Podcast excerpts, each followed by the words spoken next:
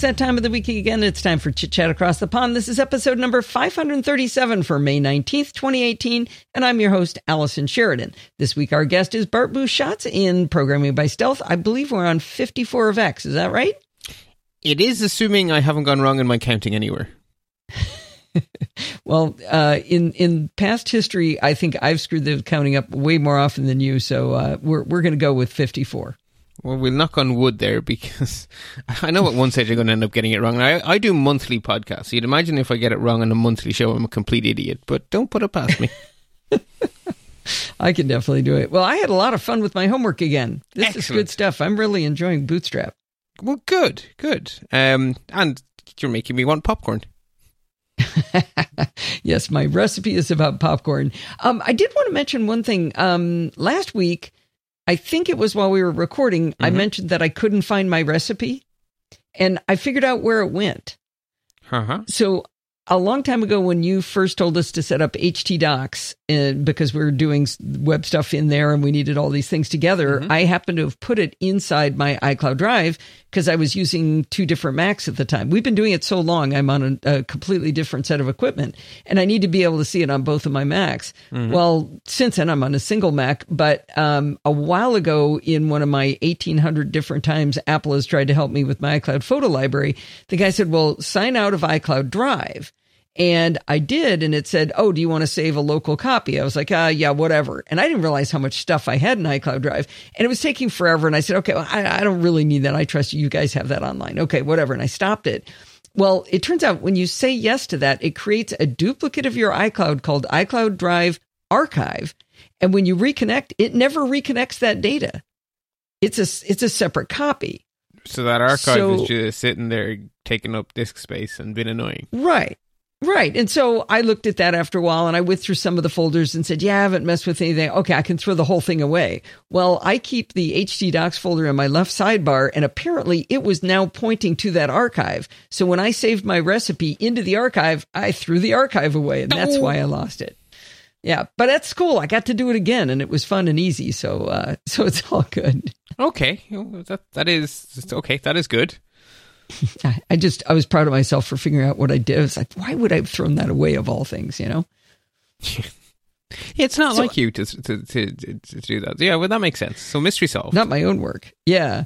So I I wanted to fit in another question at the beginning here. Mm-hmm. I'm like I said, I'm really enjoying this. Um, I find just the task of aligning text and inserting borders. I find that really, really, really tedious in HTML on my website.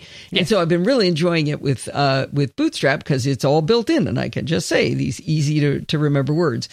Um, my question is, what is the use case for Bootstrap? Because I, I don't think it's if you have a content management system like Drupal or WordPress for a website, that's not what it's for. Right? Well, let's leave that question aside for a minute and let's build a little background and then we'll come back to it. I promise I will answer okay. your question, but I want to okay. I, I want to arrive at the answer. So, Bootstrap is for is primarily for people who build something with web technologies. So whether that be a view within an iOS app that is actually an HTML view, because you can write iOS apps in HTML, CSS, and JavaScript, Hmm. or whether it be a web app like XKPassWD, or whether it be a website like I think Alistair recently did a website with Bootstrap.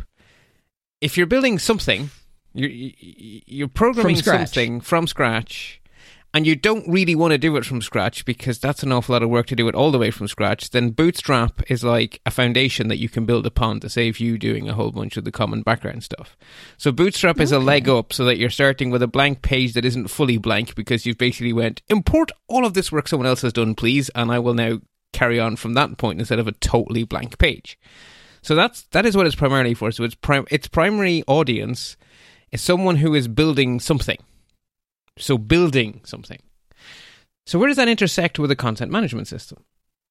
So a content management system's job is to liberate the person writing the content and separate them away from the job of building the site. So they've become two different jobs. The person who writes hmm. your theme is the person who is doing the building of the site, and the person who writes the content is, well, the person who writes the content. And so they're split into two different jobs. That's the the, the reason you have a content management system because you, a lot of the time the person who needs to write the stuff for your website is not the person who needs to design your website. They're not the same person. Right, right. Now, there can be an overlap. So, because Bootstrap is so nice and simple and it gives you these really useful classes, some theme developers choose to use Bootstrap to build a theme because that way the person writing the content can use all the Bootstrap coolness when they're doing their bit of the job because it's so easy to understand that you don't have to be a programmer to really use it. So that hmm. means that it's up to the person writing the theme to decide that their theme is going to allow the person writing the content to do the bootstrap stuff. And that's okay. why I'm so fixated about writing my own. Well, one of the reasons I want to write my own theme. if you want a job done right, and if you're picky, especially if you're picky, um, mm-hmm you do it yourself. And one of the things I want as me, the person writing installment 50 whatever of whatever is I want to be able to use all the bootstrap stuff. So I want to build my so me with my building hat on is going to build me with my writing hat on a theme that's built around bootstrap so that whichever hat I have on I can use bootstrap. Okay. So building the the key word there is you're building it Mm. You're not. Uh, it's it's not about someone who only cares about creating content. Obviously, I I, th- I think I my problem is I sort of straddle the worlds. Right. Yes. I'm writing about five thousand words a week, so I'm developing a ton of content. But I also I put in a, a picture of my dad during World War II, and I want a little caption saying he's the fourth one over on the left. Mm-hmm. That you know, and I had to know how to write HTML, how to write a fig caption in order mm-hmm. to do that, and then to make it look good. And I was like, oh, I, I need a border, and I need it to be italics. Mm-hmm. It took me like uh, probably two hours to do that, and that's the thing I want to get better at. So I am building, but at the same time, I'm creating content. So I might be the the the different kind of person. I'm not a builder or a, a content creator. I'm both. Yeah, and uh, yes, you are because you're you're our people. You're a nerd, right? And that means that right. you are, you do straddle both, and it's one of the reasons why I think if you were to be starting from the complete abstract, you might in future choose a theme that has Bootstrap. Yeah, because you would well, benefit looking, from it. I found out in the WordPress uh, theme directory there is a key word of Bootstrap. Yes, and so there are a bunch of Bootstrap themes. Yes. One updated on April 10th, 2018, with over a thousand active installs.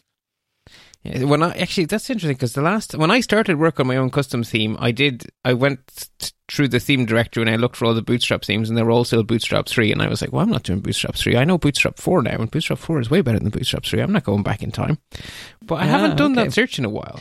So maybe you've, been, you've been working on your site for a while. I know this is the annoying thing. Yes, because the chances are that if I now went, I'd find a Bootstrap four theme I like, and I could have saved myself all of the work that no one's ever going to see. Oh, oh, that's another possible outcome for all of this because I was just, I've just basically a few a few days ago I took myself into it. The next bank holiday, I'm just going to push my theme live, no matter how terrible it looks, as long as it's functional. Just to make your make it go. Huh? Yeah, and now I'm starting to think maybe I'm just going to throw all my work in the bin and just go pick a Bootstrap four theme. Oh, yeah, oh, hard decisions. Hard decisions. Anyway, let's not make hard decisions on the air. all right. Well, I, I, I do think this is. Um, it, like you say, I, I am your people because the whole purpose of my podcast is so that I can do nerdy things. Yes. So it just all fits together, right? Yes. Yes. Exactly. Okay, so right. now to our regularly scheduled program. Yeah, but no, that was that was good, right? I mean, where does this stuff fit in? That, that's a good conversation to have. So, where are we in the big picture story? So we've we, we had a, a very very hand waving overview of Bootstrap two installments ago. And I told you that Bootstrap is sort of a, a horse with four parts uh, or four aspects. So one of the aspects is these utilities, which is what we're looking at at the moment. One of the aspects is making the normal HTML tags that exist regularly look better. Another aspect is site layout, and then the final aspect is adding in new things that HTML doesn't do natively, like modal dialogues and dismissible pieces of content and carousels and all those kind of cool things. And oh, so, so Bootstrap is, is those four bits we get to look forward to, but we're starting with the utilities because those utilities are just ubiquitous. They're everywhere and you're going to keep using them all the time. So they're kind of a good foundation to start with. So last time we did about half the utilities I'm going to look at. And today we're doing the other half. So we're going to finish okay. off the first of our four. Our, we'll call it a four-legged stool. So today we're going to finish off the first leg of the stool, and then the next thing okay. we're going to move on to is using Bootstrap to make the normal HTML tags nicer. So better tables, better lists, hmm. better you know better forms, those kind of things. And it's just it's not that they do something different. It's that someone has done all the work to make it look good, and all you have to do is put a few classes around things, and hey presto, your website suddenly goes from looking mediocre to looking fantastic, and you haven't done any work. That that's kind of why I adore Bootstrap. Now, do you want one of those fancy tables that, as you move the mouse around, that nicely highlights the line? Do you want one of those fancy zebra tables? You know, all that stuff is just there for you, so you just use it, and well, that rocks. Oh, cool! By the way, we call those green bar reports. Back, I, back in the old days when uh, when thirty years before you were born, uh-uh. uh, when you I'm would sorry, print Allison, on. I my first year Java assignments were handed up on that green and white paper with the holes in the side that you could tear yep, off. Yep, that's the ones. With that's the, the printer ones. that sounded like a machine going. Yep, yep, yep, absolutely. And uh, just to be completely derailing, uh, I saved a copy of Macworld magazine. I still have it, where they wrote, uh, gave you the equations to put in conditional formatting to create essentially a green bar report, so you can have mm-hmm. stripes mm-hmm. on your on your uh, content at all times. That no matter what you do to the page, it'll always look like that. Yeah. We we used to judge our assignments in Java one, and it was literally CS one hundred and one by how high we had to hold our arms up when we let the foldy paper drop. You know, it reached the floor from my waist. Oh, it'll reach it'll reach the floor all the way from as high as I can hold it. My solution's clearly better than yours. Say, not necessarily. That's not how programming works. All right, but cool. Okay. Okay. So we're, so today we're just going to finish off the utilities now, I say finish off. We're going to finish our first look at the utilities and we will circle back to them after we discover the page layout, which is the third leg of the stool. After we do that third leg, we're going to circle right back to here because that third leg is going to open up even more coolness than I've been letting you see so far. This is even cooler mm. than you think it is. And I oh, think neat. you already like it. You know what's going to happen, Bart? You're going to make me redesign my theme. You're just going to drag me into your madness. We're done. I can't promise it won't happen, but I do promise I'm not going to try. okay. There's a subtle difference there, right? It is by stealth. There we go. Yes, yes, it is. um, so the solution, the challenge I set last time was quite straightforward: to take the recipe I'd asked you to write for the previous challenge, and use what we learned, the utilities we learned last time, to make it look a little bit nicer, and also in preparation for our the next sec, the next leg of the stool, to incorporate into your recipe some extra HTML elements that you didn't that we didn't have before. I think I asked you for a bulleted list, a figure, a definition list, and a block quote. I think is what I asked for. Uh, yeah, you actually did ask for a table as well, and I don't see a table in yours. Uh, there is, you just may not see it. The your ingredients one? Yes, my ingredients are a table. okay, they're not a very exciting table. In fact, they're quite a boring table. my table's way prettier than yours. Yeah, I've been kind of ignoring it until we get to the table bit. Uh, anyway, okay. so my solution is in the zip file, which is clearly labeled, I hope, at the top of the introduction. Yes, I found it. Excellent. Oh. Um, for the most part, I didn't do anything terribly exciting. Um, I uh, decided to jazz up my did you know box sort of to demonstrate my wonderful mastery of the colors and borders and roundy things that we learned. So that's sort of the first thing i jazzed up. And then i think i use a text dash danger on the bit that says absolutely don't forget to salt the cucumbers or you get mush instead of food uh, which I think is important.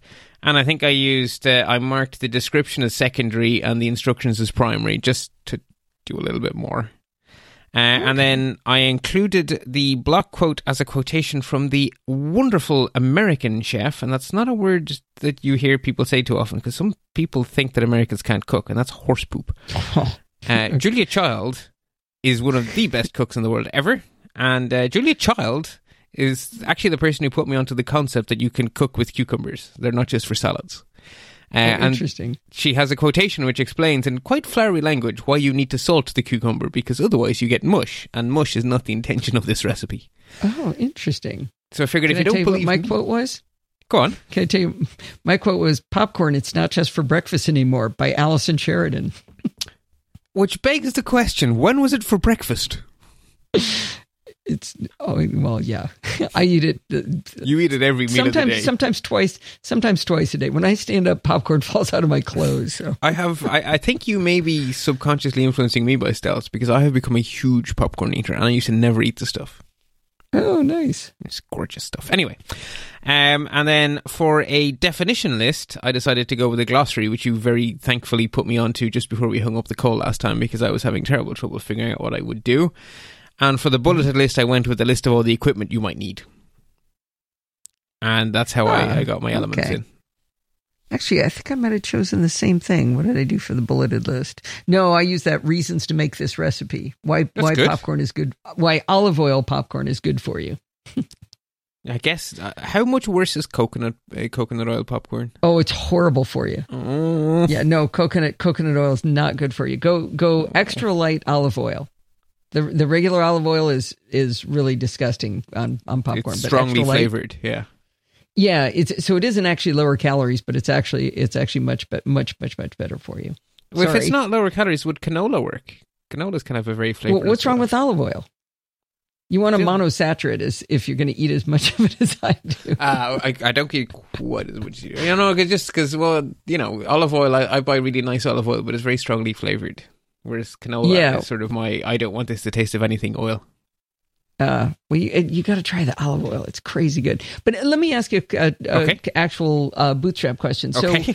I when I was uh, when I was working on my little table, so I, I put my ingredients into a table. So mm-hmm. I've got a quantity column and an ingredient column. I, I, I hope people will appreciate my recipe. My ingredients are like quantity one, big pot, popcorn, some olive oil, some. Actually, no, you said uh, as much as you want is actually what you said, which made me laugh. Yeah.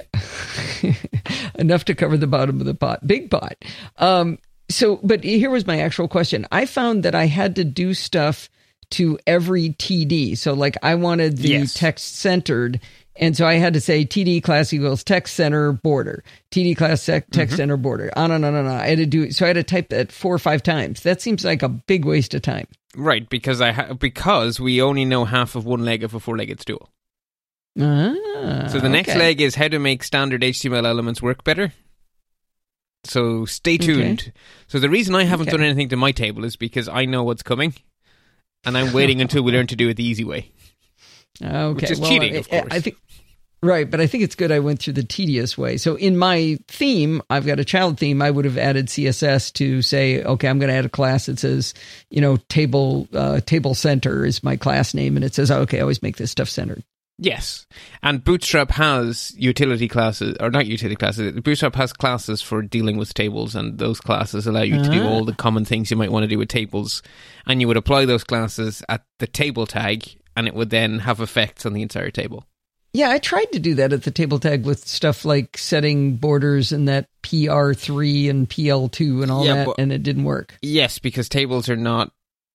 T- tables are special. Okay. Tables are special. I, I can wait. Yeah, I'm, I can wait. I'm, I'm just glad I found something to dislike that there's a problem, a solution to. That's cool. Yes. Okay. So basically, you're, you're you're on the wrong leg.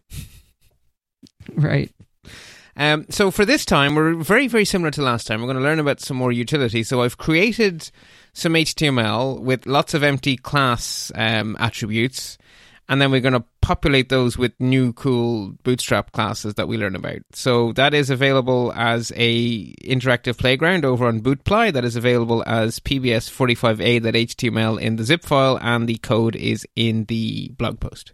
So you have lots of options. So you can run it in code runner you can run it on bootply whatever you like. Great. And so as we start it contains no bootstrap whatsoever so it is just a really it's just some really really basic html and then we're gonna we're gonna make it less basic as we go along. So, so the, again you said that was 54a 54a right? yes. So okay. 54b is if you want to sneak ahead to the final result of everything we're going to learn today. No i'm not going to read ahead. Yes so 54b is just everything we do in the examples put into one file. Okay. Okay so the first utility we're going to talk about today is the display utilities and I was like, yeah, this was some time ago. I wonder what the installment number was. Nine. We're going back to installment nine. When we talked about the display property? Wow. Yeah. So there's a CSS property named display, and we talked all about it in installment nine when they were still in single digits. Okay, so I'm not going to be able to remember that. No, so let's give you a quick primer. So we learned way back then that by default, most HTML tags are either inline tags, like say the strong tag or the EM tag or the span tag that you so dislike, or they're mm-hmm. block level tags like paragraph heading, block quote, you know. So a block level tag sits in the flow of the page. Remember we were saying it's like uh, little blocks made of helium that try to float up. So a block level tag is one of the big rectangles that make up the structure of the page, and the inline tags are something that affects a piece of text. Is that ringing any bells? It, it rings bells. I'm always confused on it, but yes, that absolutely. I remember hearing about that and thinking, bet yes. I'm to forget this one, but okay. Okay, so the CSS property for controlling how a particular element is displayed is the display property. And okay. you could use raw CSS to do everything Bootstrap does. That's true of everything Bootstrap does. But in this case, Bootstrap provides you with some utilities to save you remembering the syntax. So if you want to have something display as a block, it's d dash block. If you want to have a display inline, it's d dash inline. If you want to have a display as inline block, which is how certain things is how you put a block and make an entire block behave like it's a letter within some text. We we used it to make a cartouche, I believe, in the example, and I believe our clock might be inline block. Images are inline block. Anyway, um, it's d dash inline dash block, and if you want to make something vanish, you say d dash none, which means do not display this thing at all. Ah, okay. So a display of none just poof it vanishes. And so they are four nice little bootstrap classes for those four basic display properties. So by default, an H a heading tag is a block level tag. So if you say H whatever and you put some text and then you say P and then you put some text, the heading will be above the paragraph. The heading will be one rectangle that is the full width of the page, even though the text may not go all the way over. If you give it a background, you'll see the background stretch all the way over. And then the paragraph is another block of text that takes up the full width of the page. So there are two blocks by default. Right. But right. we we have the power to say I don't care about defaults. So if we take, in this case, let's take the aside from our PBS 54A. So it contains an aside tag. And that aside tag is just a little note. So one of the things I included is a quotation of one of my favorite poems, and it's by a, a, a poet who grew up close to where I grew up and the poem is uh, is canal is um ooh, what's it lines written on a seat on the Grand Canal and one of the things he says in the poem is basically he wants when he dies he wants to be remembered with a seat next to the canal and the nice part hmm. of the story is that that is exactly how he's remembered there is a bench next to the Aww. Grand Canal in Dublin city centre and on that bench taking up one third of the bench is a statue of Patrick Kavanagh so you can go sit next to him read his poem looking at the view he was describing in the poem. And I, I just love that. Oh, neat. neat. So I put a, you know, I figured I want an aside. That'll do as an aside. So it's just an aside. It says, note, Kavanagh got his wish. He is commemorated, blah, blah, blah, blah, blah. So the aside tag contains an H3 that says note, and then it contains a paragraph that actually says Kavanagh got his wish. Mm-hmm. Uh, and by default, of course, that means that the heading, the note appears on one line and the paragraph appears below it. But an aside should probably be nice and compact. So I actually still want note to be an obvious heading and I still want it to be marked up as a heading. I still want my semantics to make sense, but I want it to be displayed in line. So all I do is I say on the H3 I put D dash inline and on the P I put D dash inline. And hey presto. And why do you have to say it on both? Well, because I want them both inlined does this by definition put them in line with each other? Because no. they're inside the same cl- aside? They're okay. So then, then they be yes, exactly. So then they become inside the same aside. Well, they are inside the same aside, but instead of each of them becoming a full width thing, they just become something inside the aside. So if either of them is still a block, then whatever one is still a block. Like as soon as you're a block, you go. Imagine like you're inflating a balloon, it'll go, and it'll just spread out. So if either of them are a block, then that one will take up the full width. And if that one takes up the full width, well, then it can't sit next to the other one. So, I, but, I, guess I would think of this more as as it makes there not be a carriage return in between them or paragraph between them. That's what it feels like to me. Like it just it, got rid of that. That is what it and visually yet, looks like, yeah, and that is what I was trying to achieve. So that's a perfectly good okay. analogy, yeah. Yeah. Okay.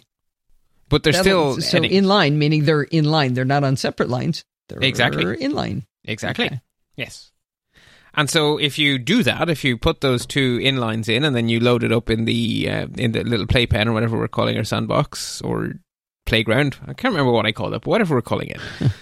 uh, if you do that, you will see that the aside is now taking up much less space because it says you know the note has now gone next to the text. And in my example, I decided to continue to make use of all the other stuff we've already learned, um, and also um, added in just a few other little bits and pieces to make it look better. So I gave it a class of text muted BG light border rounded P2M3. Just I really like the P's and the M's. They made me super happy. Yes. Yeah. yeah. They are so getting that padding and, and and I'm not sure. I I don't think in my lifetime I'm ever going to know which one's which, but it's real easy. You put one in if it's the wrong one, you change it to the other letter. Yeah. Precisely. Maybe someday I'll letters. notice a pattern, but still, yeah. Yeah. I must see if I can come up. Actually, dear listeners, if you can come up for a mnemonic for remembering that it's content padding border margin, if you can find some sort of rhyme or something to help us remember content padding border margin, then we, we will thank you very much. so, the next very useful utility I want to mention is the vertical alignment utilities because anything that is inline, so anything that's displayed as inline block, sorry, let me say that again. Anything that's displayed as inline block has to be somehow put relative to the text around it. And one of the relatives, you know, basically, do I like on an old copybook, does it rest on the line, or do I center it, or do I align it with the bottom of the Y's, or do I align it with the top of the B's? What, what hmm. do I do with it, right? And so you may remember that we, we have the ability to do that in raw CSS. Well, there's also Bootstrap classes which have very sensible names. Align dash baseline is basically the equivalent of putting it on the copybook line. Align dash top, six is at the top. Align dash middle, six is at the middle. Align dash bottom, six is at the bottom. Align dash text top, six is at the top of the B's. And align dash text bottom, six is at the bottom of the Y's if you get what I mean. So I just tested that, uh, tested this idea, and it sort of mm-hmm. did the opposite of what I thought. So you've got your note that's an H3 tag, and then you've got the paragraph text. Mm-hmm. And so they both have D dash inline. So I did on the. Okay, but they're not inline the block. So okay, so vertical alignment affects inline blocks and TDs inside tables are the places where vertical align comes into play. So your table would be a place to uh, experiment with this. Shoot. Well, it does something. I got news for you. it may do something, but I can't. Pro- I can't. I can't give you a sensible answer of what it might do because it's.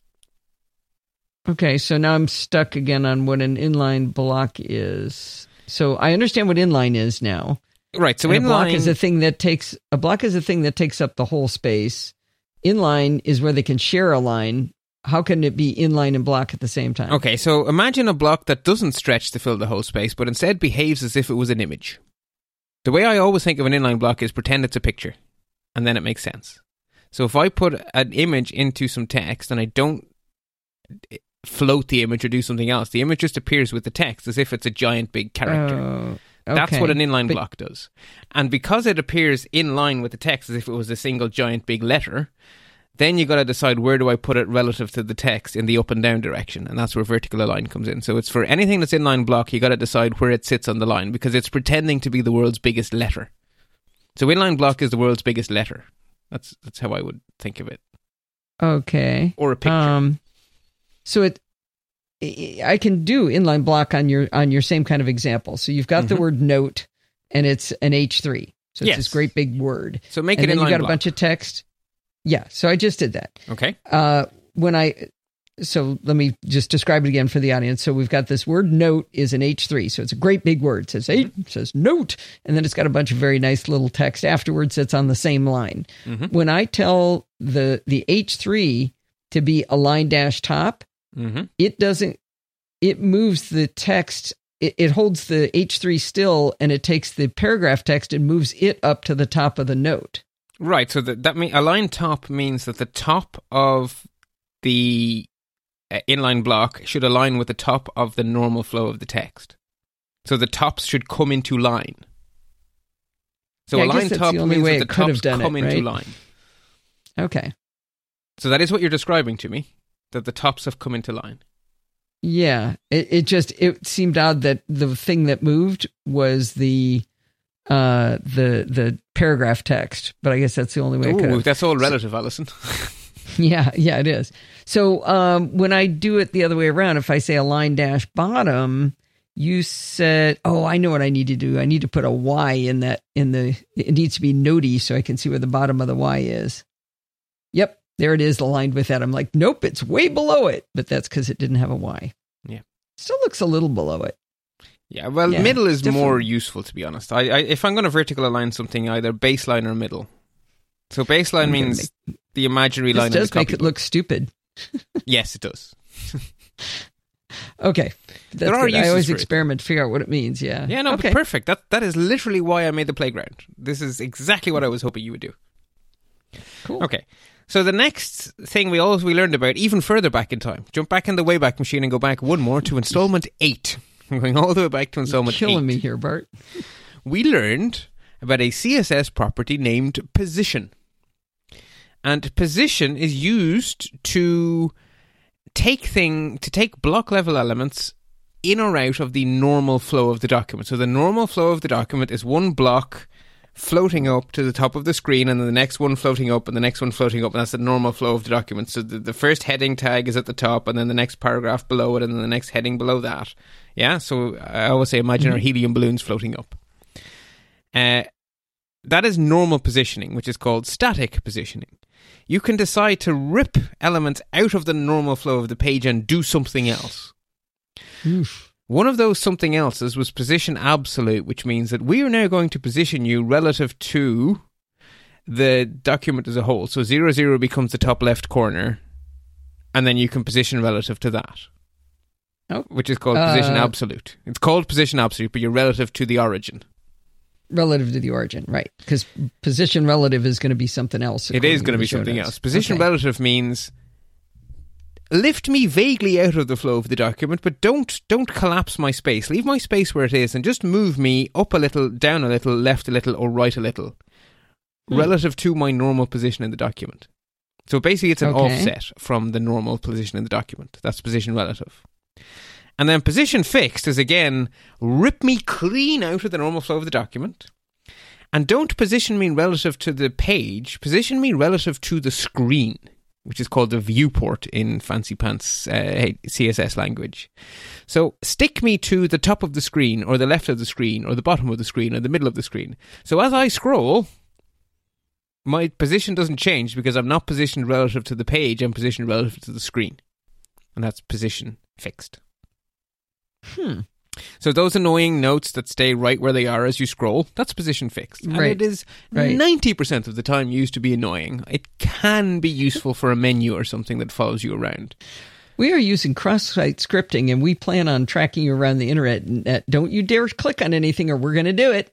Yeah. Yeah. So I mean, yes. So a lot of the time position fixed is abused. Um, there is also a newfangled fashion has appeared because CSS3 gave us something really cool that I didn't tell you about in installment 8. Uh, but I'm going to tell you about it now for the simple reason that it's hard to do manually, but it's easy to do with Bootstrap. There is a hmm. fashion you may have noticed on the internet where you have a page header or something which behaves as normal until you scroll beyond a certain point, and then it just sort of stops being in the document and sticks to the screen instead. And then when you scroll up, it sort of falls off and stays behind where it came from. So it's basically some of the time positioned fixed, or sorry, positioned static, and some of the time positioned fixed, depending on where you've hmm. scrolled to. Yeah. And that's called sticky positioning. And you can enable that by just saying position dash sticky. Um, but that's kind of annoying because then it's still up to you to do all the other CSS. Bootstrap gives you something called sticky dash top, which means skip, that it will. You skip two other things. I did skip two others. I was going to silently root back to them in a moment. Oh, okay. All right. Shh. I didn't mention that. So sticky dash top, what does that do? So as you, do sticky dash top on the header at the top of the page. Actually, no, do it to the div that says if I was if we had cookies, I would warn you about them here. So give it a sticky dash um, top. If we had, it's the very very first element on the page. Mm. Oh, if this page used cookies. If this okay. page used cookies, yeah, it's, it's some sort of. they said if we had cookies and I got hungry. Uh, okay, so put a sticky top into that and see what happens. Okay. So initially, okay. you're going to see no change. Now scroll. Uh, but, well, that's weird. Everything scrolls on top of it and it sticks right there. Right. So now do that maybe with something a little bit further down the page. So on, take the sticky top out of that notice and now do it on something a little bit further down the page. So I tried it on my aside and it didn't seem to, nothing seems to, none of this stuff seems to be affecting the aside until you scroll past it. The position of the scroll bar affects the behavior of something with a sticky position. So until you scroll past it, it stays where it should be in the flow of the document, and when you scroll past it, it sticks to the top of the screen. So basically, it's like as you're scrolling down the page, you collect it. It's like think of it as having a magnet. So it stays in the normal flow of the page until the top of the screen hits it, and then it goes katunk and comes with you. And then when you scroll back yeah. up, it stays behind where it originally came from. It's not doing that. Is that because I told it to be a D dash inline block? Oh, possibly yes. You're yes okay. because it needs to be a D dash sticky for it to do that if you're going to give it okay. a D at all. So don't give it a D at all. Take take the D's out. Mm, position dash sticky on the H3 class does nothing at all. Okay, let me try here because it works. It works for me on the div perfectly because I tested it before. Yeah, it worked on it worked on that first one. Okay, uh, okay, but don't do okay. So don't use the stuff because the H three also we've been positioning it and stuff. So use no, I got rid of everything. It just says H three class equals position sticky. That's all it's got. Okay, but it should be sticky top. So sticky dash top is what I uh, asked you to put in. Well, if you put p dash sticky, then you have to do the other CSS. Okay, position sticky was I thought we were doing. Okay. No. Okay. So sticky top on the H3. Now the H3 will be very weird because that That's means weird. It eventually it eventually leaves. Right. So as you scroll by it, it collects to the top of the screen, and as you scroll back up, it falls off exactly where it came from. No, as I keep going up, it as soon as the paragraph goes by, it it sticks inside the aside, inside right, the, it, back where it came from. If you're scrolled where, where, it's no, eh, okay, if your scroll bar is showing its no, eh, if its normal home on the document is on screen, it will be in its normal home, and if its normal home is off screen, it will be stuck to the top. No, it's not so the that's what I'm saying. The uh, as soon as the aside scrolls by, then the H3 disappears. But as when the when part of the aside is still showing, the the H3 sticks to the top. So it's sort of doing half of both.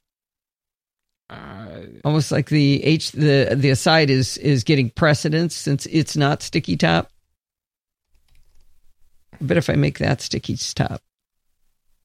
Yeah, if you make the whole aside sticky top, it behaves as I would expect. Like you said. To.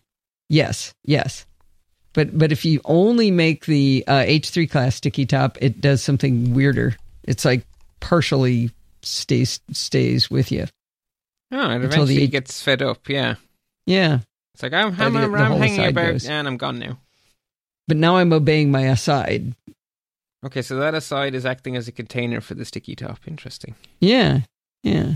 That's kind of interesting. It is kind of interesting. I've never played with Sticky Top because it's very new, very experimental, and doesn't work in some browsers from Microsoft. okay. Uh, the Bootstrap so documentation sur- says if you use Sticky Top in Microsoft brow- in browsers that don't support it, it will behave like position relative. So in other words, it will just always be in its normal home. Hmm. So they thought of that, which is nice of them. So the two things so that I uh, backing up a little bit, uh, mm-hmm. position absolute. Wait, uh, was it position absolute? Was the one that's at zero zero? Yeah, so position absolute is the one where it's zero zero within its container, and the default container is the page. But as soon as you make something position relative, it becomes the default container for everything inside it. But I didn't. We talked about all that in detail in installment eight, so I didn't quite want to confuse you with that little subtlety. Okay, because it I can't get it to do what I thought it would do, so I don't really understand what it is. But I guess I can go back. Well, I was going to say the position absolute is only useful if you also then add in some extra CSS to say where you want it to go. So position absolute so expe- says rip me out of the normal flow of the document, and then you you you would do something like style equals top colon 500px or whatever. Hmm. Okay. If you don't want to go through it, it does all kinds of weird stuff. But uh, uh, so now the two things you skipped over. Yeah. So if you're going to go position fixed, generally speaking, what you were going to want is to fix it to the top of the screen or the bottom of the screen. There are two really common use cases for position fixed. And so Bootstrap, being a helpful collection of utilities, has done that for you. So position dash fix dash top will stick it to the top of the screen, and position dash fix dash bottom will stick it to the bottom of the screen. I hate to be a pest, but that doesn't seem to do anything. Um, oh, wait a minute. Yeah, no, that doesn't seem to move anything anywhere when I try it. I've tried it in a couple of different places. So, like, if we go back to our, our aside, let's mm-hmm. say, and we stick it in there, I would expect that thing to pop to the top. And it doesn't. It doesn't do anything. Yeah, I'm having a little bit of trouble with that. Did I typo that? I didn't copy paste. I typed it myself, so I could have typoed it, but Yeah, but if I typoed it and you copied my typo. No, I said I didn't copy it. I said I no, typed no, but it if, myself. If, right, but if I'm wrong and you're and you perfectly correctly transcribed it, it's still not going to oh, you work. mean it? It might be different words. That's exactly what I mean. yeah. Okay. I thought you meant like swap the I and the O in position or something. No, no. As in, I may have just got it wrong. well, a good time to find out. Live on the air.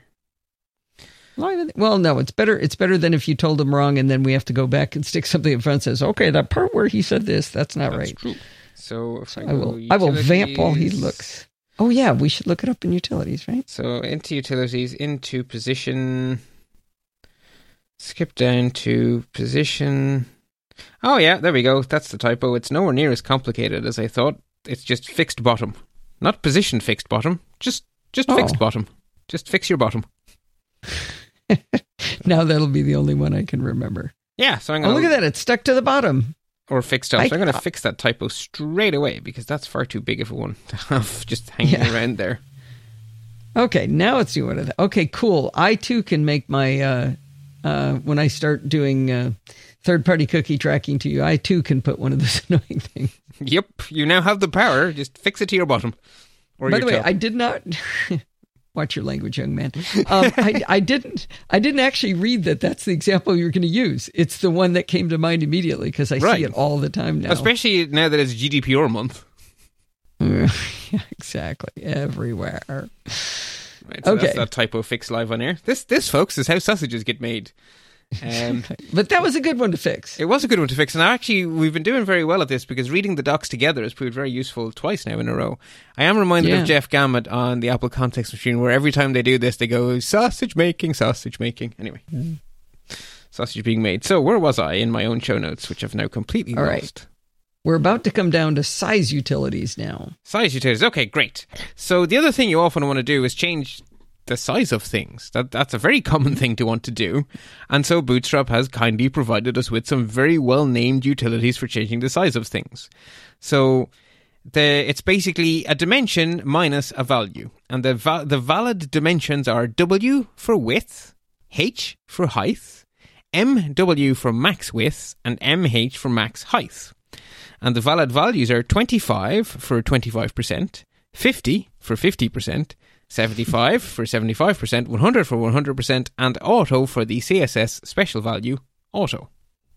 Hmm. So if you want to make, so let's combine, our, let's take our block quote in our example and let us make it be only three quarters the width of the page. That's a good way to make something stand out, is to shrink oh. it to three quarters of the width. And we will combine that with something we learned about last week but didn't really find the use for, which is M dash auto. So instead of you had M1 to 5 and then auto. Well, M auto means just take half, distribute the margin each side, which is a fancy way of saying center it. So if we say block quote class equals W75 M auto, then we will get our block quote going in the middle. And I also added border, rounded, and P3 to make it look good. Okay, I am getting lost on where our. So with the block quote tag. Oh, I know I'm doing wrong. Never mind.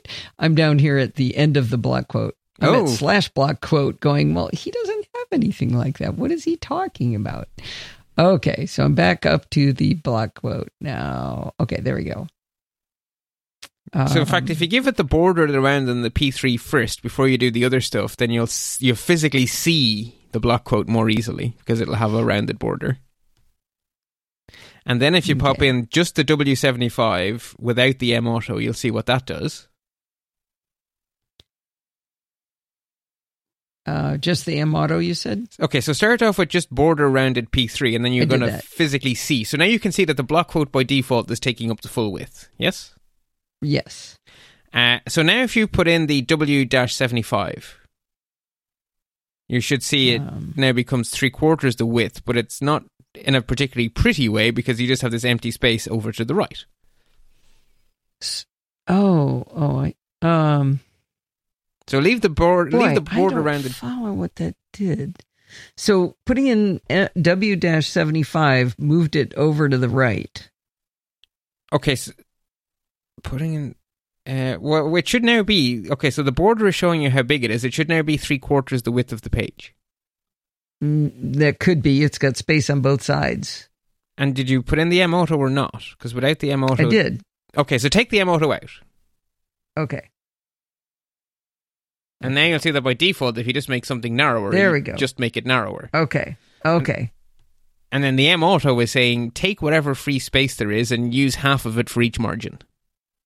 Oh, oh, I got you. I got you now. Okay. So, so if you made that a W fifty, centering it. Yeah. yeah. If you made that a W fifty, the margin would be bigger, but it would still be distributed evenly left and right. So M auto yeah. basically means balance me out. Right. Right. Okay. There we go.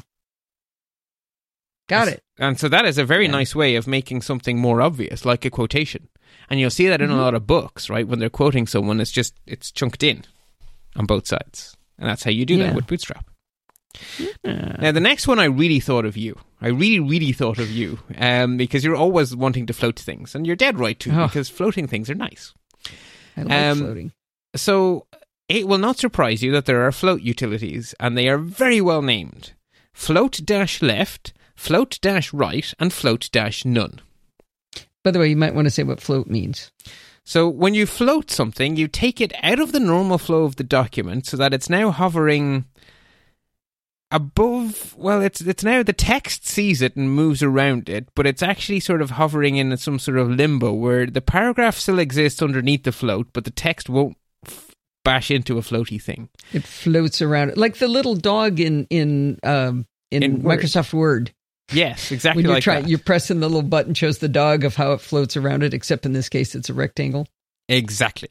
And so you can either go left or right or none. And so float left float. means the thing is to the left and the text is to the right. Yeah. So the thing is to the left and the text wraps around it. So if you're floating, right. text wraps around you, and then you can either float to the left or float to the right.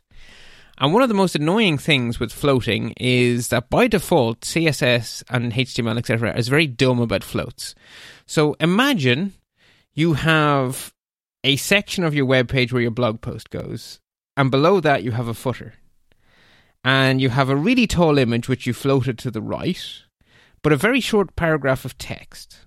Mm-hmm. What generally tends to happen by default is that the image that you floated to the right bashes through the bottom of the section of your theme where your content goes and destroys your footer or it bashes through the bottom of your paragraph and stomps on the heading below that you really wanted to have below the image, but it didn't work out that way. It generally it breaks out of things. By default, floats bash through the bottom of their containers, and that breaks things in all sorts of ways. And hmm. normally, it's a real pain in the backside to deal with that. But Bootstrap has written a CSS class for you that will take care of that behavior. Uh, the class is named ClearFix and you don't apply it to the thing that's floating, you apply it to the thing that you don't want floats to break out of. So if you don't oh. want a float to go out of the div that contains your blog post in your theme, then you would put the clear fix on the div, and then nothing will ever float through the bottom of that. Hmm. float through the bottom. That's a funny it is, a, but that is how that is what floats do. They poke out through the bottom of things unless you clear fix okay. the thing that's containing them, and then the thing that's containing them will stretch to the bottom of the float, which is actually what you mostly want.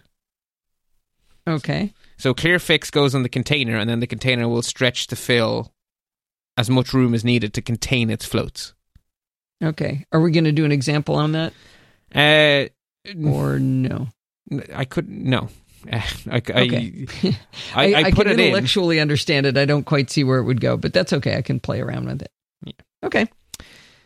Now, the next thing that CSS3 brought along is it made it much easier to lay things out with the invention of flexboxes. Flexboxes are amazing. I do this... remember you talking about those. Yeah, and you've used them. Uh, Word, podfeet.com uses lots of flexboxes. Um? Yeah, your homepage with those nice icons, that's a flex. They're flex boxes. Oh, now, I, were, your didn't theme, write that. I was going to say your theme developer did that, but your theme developer yeah. is using the wonderful Flexbox feature. Flexboxes Go are SiteOrigin. Site origin. Flexbox is everywhere on the modern internet because it was something we were crying out for. If you see like multiples of little thumbnaily things next to each other in a row and it's all nicely laid out, it's almost certainly a Flexbox these days. Mm. Flexboxes rock. The problem is the CSS for Flexboxes is head explodingly annoying. Ah. Unless you use Bootstrap. Hmm.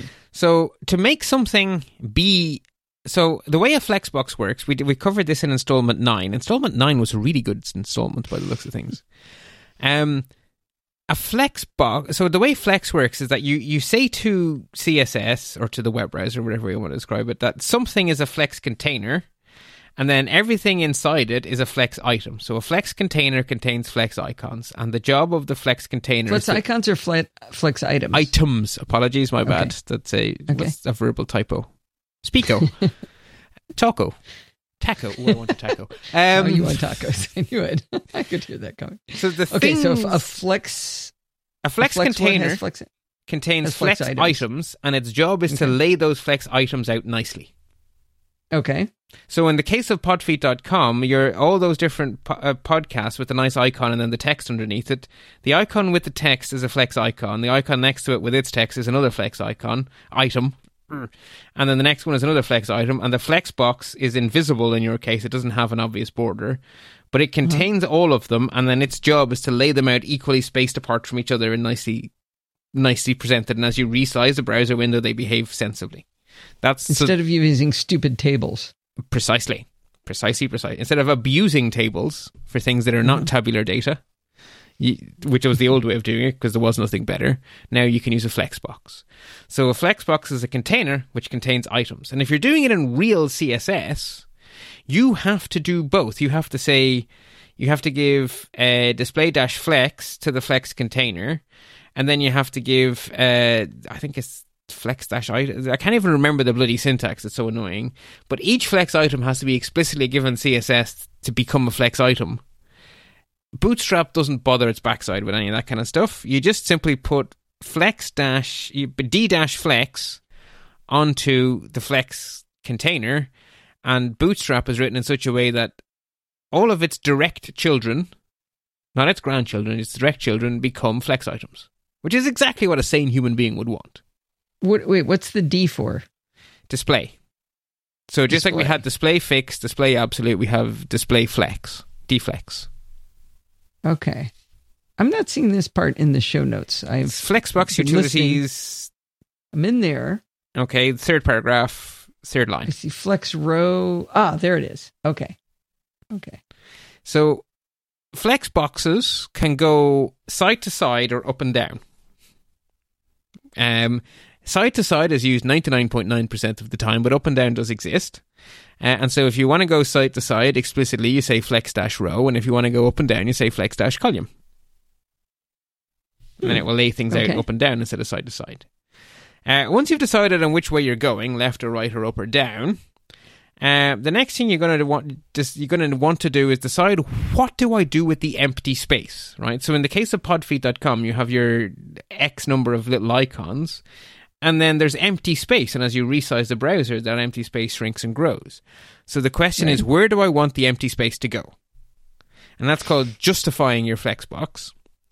Uh, and so uh, Bootstrap gives you the class justify content start, which says put all of the icon, all of the flex items to the start, and have all the empty space on the end. That may be so useful like in some four situations. boxes in a row with an empty empty space at the right. Yeah. Now, in the case of your nice website, that wouldn't make sense, but it might make sense in other situations. You may just want stuff to collect at the front of the line. Okay. It, it maybe a diagram of you know you you may want to have them collect over on the on that side. You also have justified content end, which is the inverse of that. Collect them all over on the end and have the empty space at the front. Okay. Uh, justified content centered bunches them together, so there's no empty space between the items. They're smacked together, but the empty spaces halved left and right. Okay. The next one then is justify content between. That sounds like the good one. No, it's almost a good one. The empty space is equally divided into the gaps between items, but there's no empty Yeah. space front or back. So Oh. the first item is smashed against the edge, and the last item is smashed against the edge, and then the empty space is divided in the gaps. I actually usually want something like that. That's Oh, like okay. full justified text, right? Yes, it is. the Yeah, thing okay. fills the width, and then it, but the gaps go as you shrink. Okay, so Okay. that's okay, so that's between. And then the last one is what you would have on podfeet.com actually, which is content around. Which means that uh, if you imagine the empty space, one unit of it goes between each icon, and half a unit goes in the front, and half a unit goes in the back. Okay. And co- for stuff like the icons on your website's homepage, uh, justify content around looks better than justify content between, but in a lot of situations, between is also very useful. Okay. And so basically, you've now decided I want to go to keep track of. exactly. So basically, your first decision is do I go left to right or up or down, and then your next decision is do I stick stuff to the start or the end. And so if you're going up and down, the start means the top, and if you're going left and right, the start means the left. Oh, okay. Okay, that makes sense. Yeah. Uh, the next thing you might want to do is what do we do? Um, hang on. Business control how flex items behave. Okay, so if we're going across, so if we have said we want to flex row, and imagine Mhm. that your icons are not all the same height. So in the case of your homepage, they are the same height. So this question doesn't And really that's arise. not easy. I had to do a lot of work to make sure they were the same size okay. because they weren't to start with. Ah, okay. Well, uh, if you were using Bootstrap and they were not the same size, you would not be in any sort of trouble because Bootstrap gives you utilities to decide what do I do with this variability in height. So if you're going across, the question is what do I do in the up or down direction, and if you're going up and down, the question is what do I do in the left or right direction if they're not the same width as each other. But let's just stick to rows because that's what most people do with flexboxes. So the question then becomes if they're not the same height as each other, what do I do? Align items start means I stick them all to the top of the row. So their tops are lined up, but their bottoms are all jagged.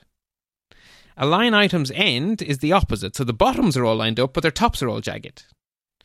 Align items center means that all their middles line up and their tops and their bottoms are all jagged. Um, align items. Oh, I've managed to copy and paste Oh, start you've got a it second in there time. twice. Yeah. Just I just need to delete that and then say that the last one is align items stretch, which means make them all be the same height as each other. If that means that there's some empty space inside the item, so be it. That can be vertically aligned to whatever way you want to deal with it inside the flex item. But the flex items themselves will stretch to all be the same height as each other. And align item stretch is 99% of the time what you want. Oh, you think that Yeah. could make your icons look all weird, like they'll be too tall? Uh, okay, I wouldn't do it to the image as I do it to the flex items, and then I'd vertically align within that. Oh, oh, okay, okay. Yes. Uh, now, I just need to. Yeah, I'll delete that later. Um, okay. Uh, the other thing I that you may want it. to do, there's another utility that I didn't quite know where to put in, so I'm just going to stick it in here. So let's say that we decided we didn't like any of our options for justifying the text or for justifying the items. We didn't want the empty space in between. We didn't want the empty space around. We actually want there to be no empty space. There's a utility class called flex-fill which you have to apply to every flex item, and then they will they will stretch in the horizontal direction if we're in a flex row, so that there is no empty space, and they'll all become the same width as each other. Hmm. So they'll all basically become elbowy, and they'll all elbow out to be as wide as they can possibly be with equal strength, and so the end result is that they're all the same width as each other. Okay. Uh, that's sort of how I imagine it anyway. They're all trying to elbow their way out, and then they end up just being equal widths, and that can be useful in Would, some would they really be equal though? If let's say you had a, an image inside one that was twice as wide as the one to the left of it. The image would bash its way through, but the item would be the same width. Oh, really? Okay. Yeah. All right. Which you could then stop happening by setting scroll properties on it, right? What do I do with the overflow? I could hide the overflow and then the image would get truncated, or I can scroll the overflow and then the thing would scroll. Ah, right, right. Yeah, because we learned about that in installment something. Something between 1 and 54. right, right. Um, the other thing then that can happen with a flex with a flex row or a flex column is that you put more into it than that fits, right? So, or you resize your page to the point where it doesn't fit anymore, and then your browser has to do something. It's like, well, I have I have items here that take up at least 400 pixels, and I have 200 pixels of room. What should I do? And what it right, will do right. depends on the wrapping you have set up on the Flex container. And so Flex mm. no wrap says, don't wrap, smash through the edge and stomp over everything. When you don't wrap, you smash through the edge. Hmm. What you can do then is wrap, and Flex wrap basically means we'll just start another row. So this is part of mobile responsive design, right? Yes, it is. So yeah. when I like when I shrink my web page, all of a sudden the icons start going one above the other, and that's what happens automatically when you go on the phone or when you shrink the uh, uh, a browser page too small. Yeah, and so if you have flex wrapping, then as it becomes too small, they will become two rows, three rows, four rows, whatever amount of rows it needs to make them fit. Okay. And if you have no wrap, they will just bash off to the side. A scroll bar will appear, and they're they're just off you know, they're, they're an immovable object and the side of your browser window has just gone plowing through. Okay. Uh, okay. Uh, da, da, da, so let us do some of this in our example. Okay. So we have at the bottom of our little playground, we have a nav which contains an, a bulleted list which contains three items, which are a giant big emoji in each case to pretend to be an icon, and then some sort of link to something. Um, Hang on. What's a nav? I don't remember nav. A nav is a navigation section. So remember the HTML5 tags? We had main for the main content, section for a section, nav for navigation, uh, aside is one of those tags. Hmm. Figure. That was in installment between 1 and 50. Yeah, somewhere in there, yeah. it just means it it's basically helps screen readers to know what something is. It behaves just okay. like a div, but it's it's it's like a descriptive okay. div. You're just telling the screen reader, okay. "I am a navigation." Okay. All right. So semantic markup. You know how fond I am of that word. So in this case, we're saying this is a nav. The nav contains a list, and each item in the list is a link to something. In this case, a link to my Twitter, a link to my website, and a link to my Flickr. And just to make okay. it look a bit more realistic, but without doing any of the effort of actually finding icons, I just used emoji. There you go. We have some sort of weird looking bird and some sort of globe icon and an, uh, an old uh, camera. Yeah. That camera's cool. Camera's All right, kind of nice. Yeah. So basically, that's that's what I've done. Uh, okay. So what we need to do is we want to turn that UL into our Flex container. So the first thing to make that happen is we would say d-flex on the UL. And then it will become a flex container. To be absolutely explicit that I want it to be a horizontal one, I would say flex-row. That's the default, but let's not let's not accept default. Let's let's be explicit, please. So d-flex space flex-row means become a flex box and go across. Okay. And then I want uh, I want the empty space to be distributed around each of the three items. So I've gone justify content around. Now, because I am using a list item, and because we don't know about the second leg of the stool yet, I'm now going to do a dirty hack. I need to tell my list items not to be list items because they have a bullet point on them because they're list items. So I am going to use the display property to just make them be normal blocks. So I'm going to say li class equals d dash block. And all that will do is make the, the bullet vanish. Oh, that's that's a hack. Wait a minute, a dirty hack. So why does a, why does that dirty hack do that again? Because a bulleted list is actually an li is actually d dash li, I think, or something. Basically, uh, we're like, telling a, a, a bullet to not be a bullet. Yeah, we're basically saying to the list item to pretend you're you're a div. Is really what we're okay. doing there. It's a dirty hack. There is a better way to do okay. this, but that's on the other leg of the stool we haven't met yet. So okay. for for today and today only, each li says pretend to be a div by saying d dash block. Right? Okay. It's a complete hack, but it works.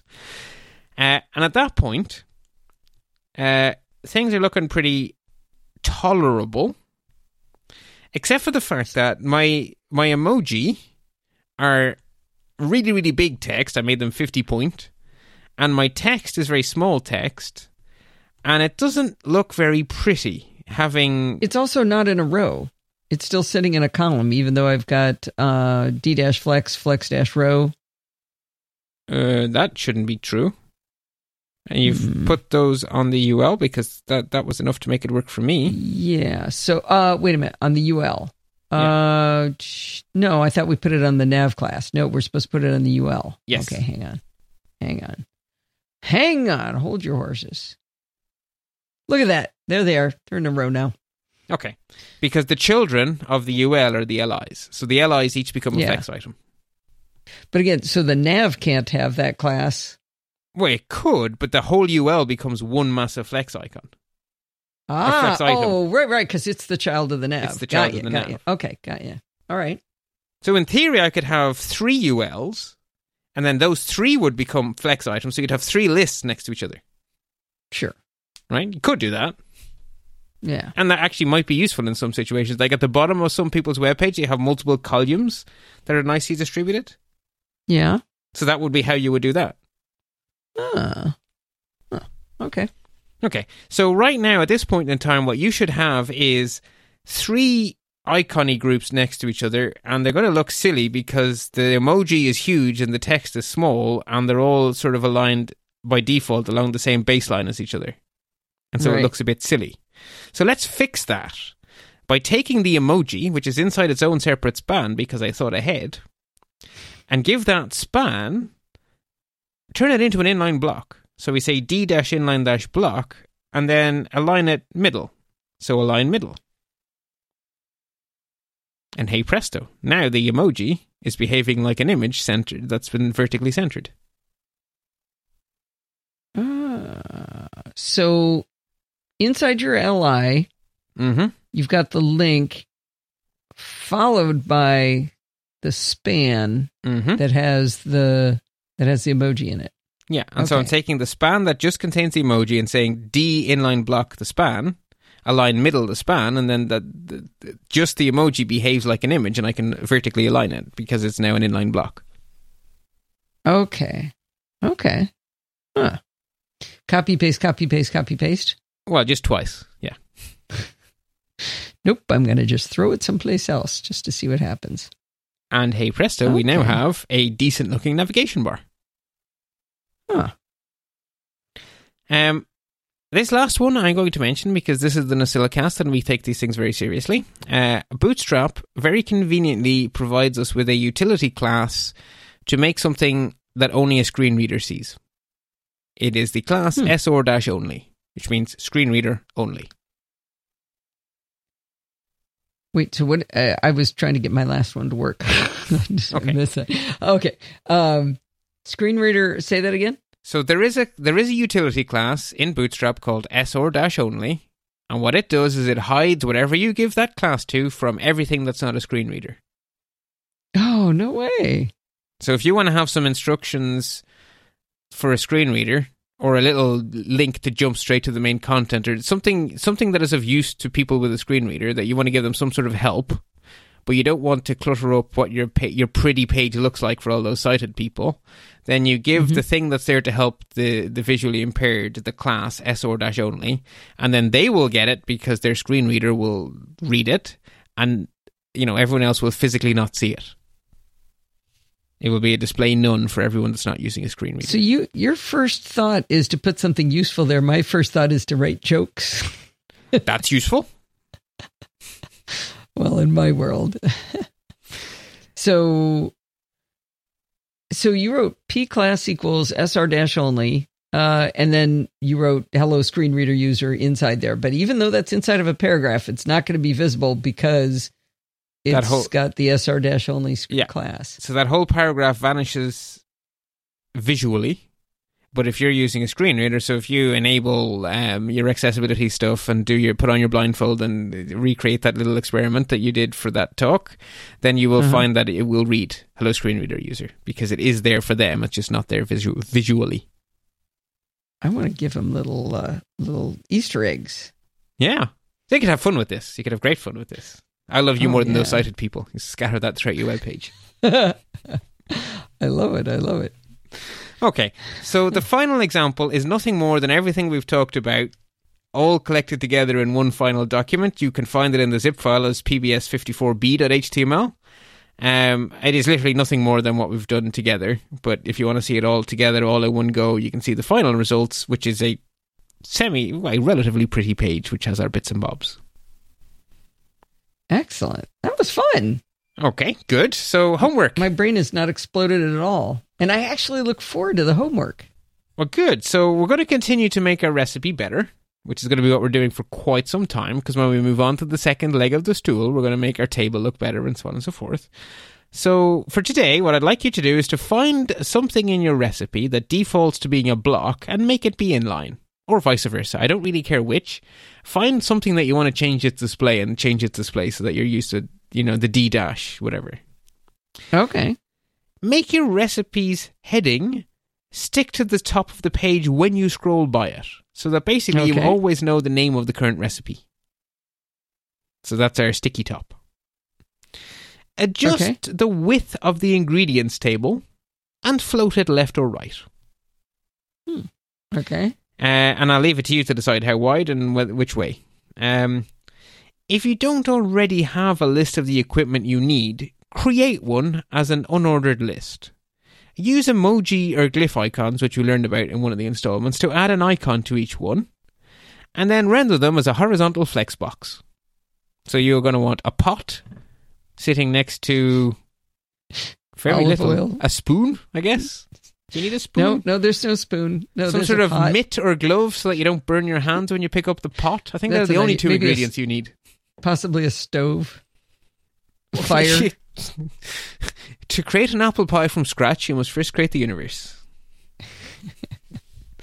you may have to be creative on that. Yeah, yeah. Well, I chose my silly, my silly recipe. Uh, to be honest, if you can find another way to get a Flexbox in, then that is perfectly acceptable. The point being, I'd like you to have a Flexbox. And then finally, any other improvements you see fit, given Number what you six, now know. Write jokes for screen readers. Sure, that's an improvement that you see fit. So cool here we are. So we have now finished for now our first look at the first of our four legs. And so what we're going to do next time is we're going to start looking at how to use Bootstrap to make normal CSS tags, not CSS, normal HTML tags do nice things. So by normal HTML tags, I mean lists, block quotes, tables, headings, paragraphs, the, the normal HTML tags, how to make those be nicer using Bootstrap. So that's that's what we're starting on next time. Hey, you skipped over shadows. Yeah, but you have a little read. Of what? Of uh, read the docs on shadows, and it says the magic word optional. Oh, oh but you know how I love me a drop shadow.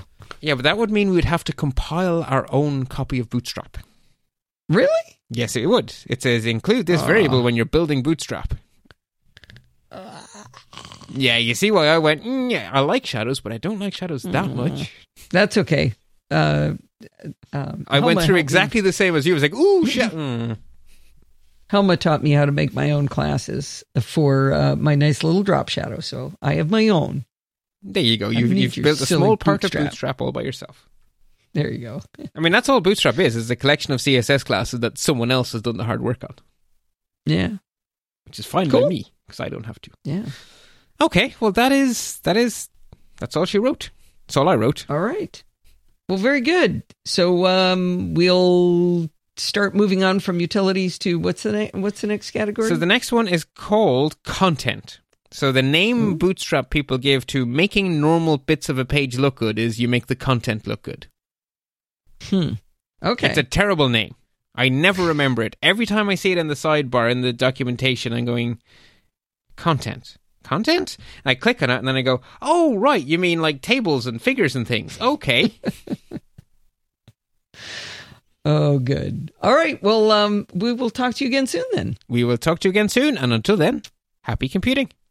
I hope you enjoyed this episode of Chit Chat Across the Pond. This show is not supported by ads, it's supported by you. If you learn from the show, or even if you're just merely entertained by the shows, please consider supporting the show. If you go to podfeet.com, there's a big red button in the top banner that says Support the Show. If you click it, that will reveal to you several ways to contribute. You can pledge a monthly amount using Patreon. You can use the Amazon affiliate link for your country. You can make a one time donation using PayPal, or you can record a listener review, which is an awesome way to contribute.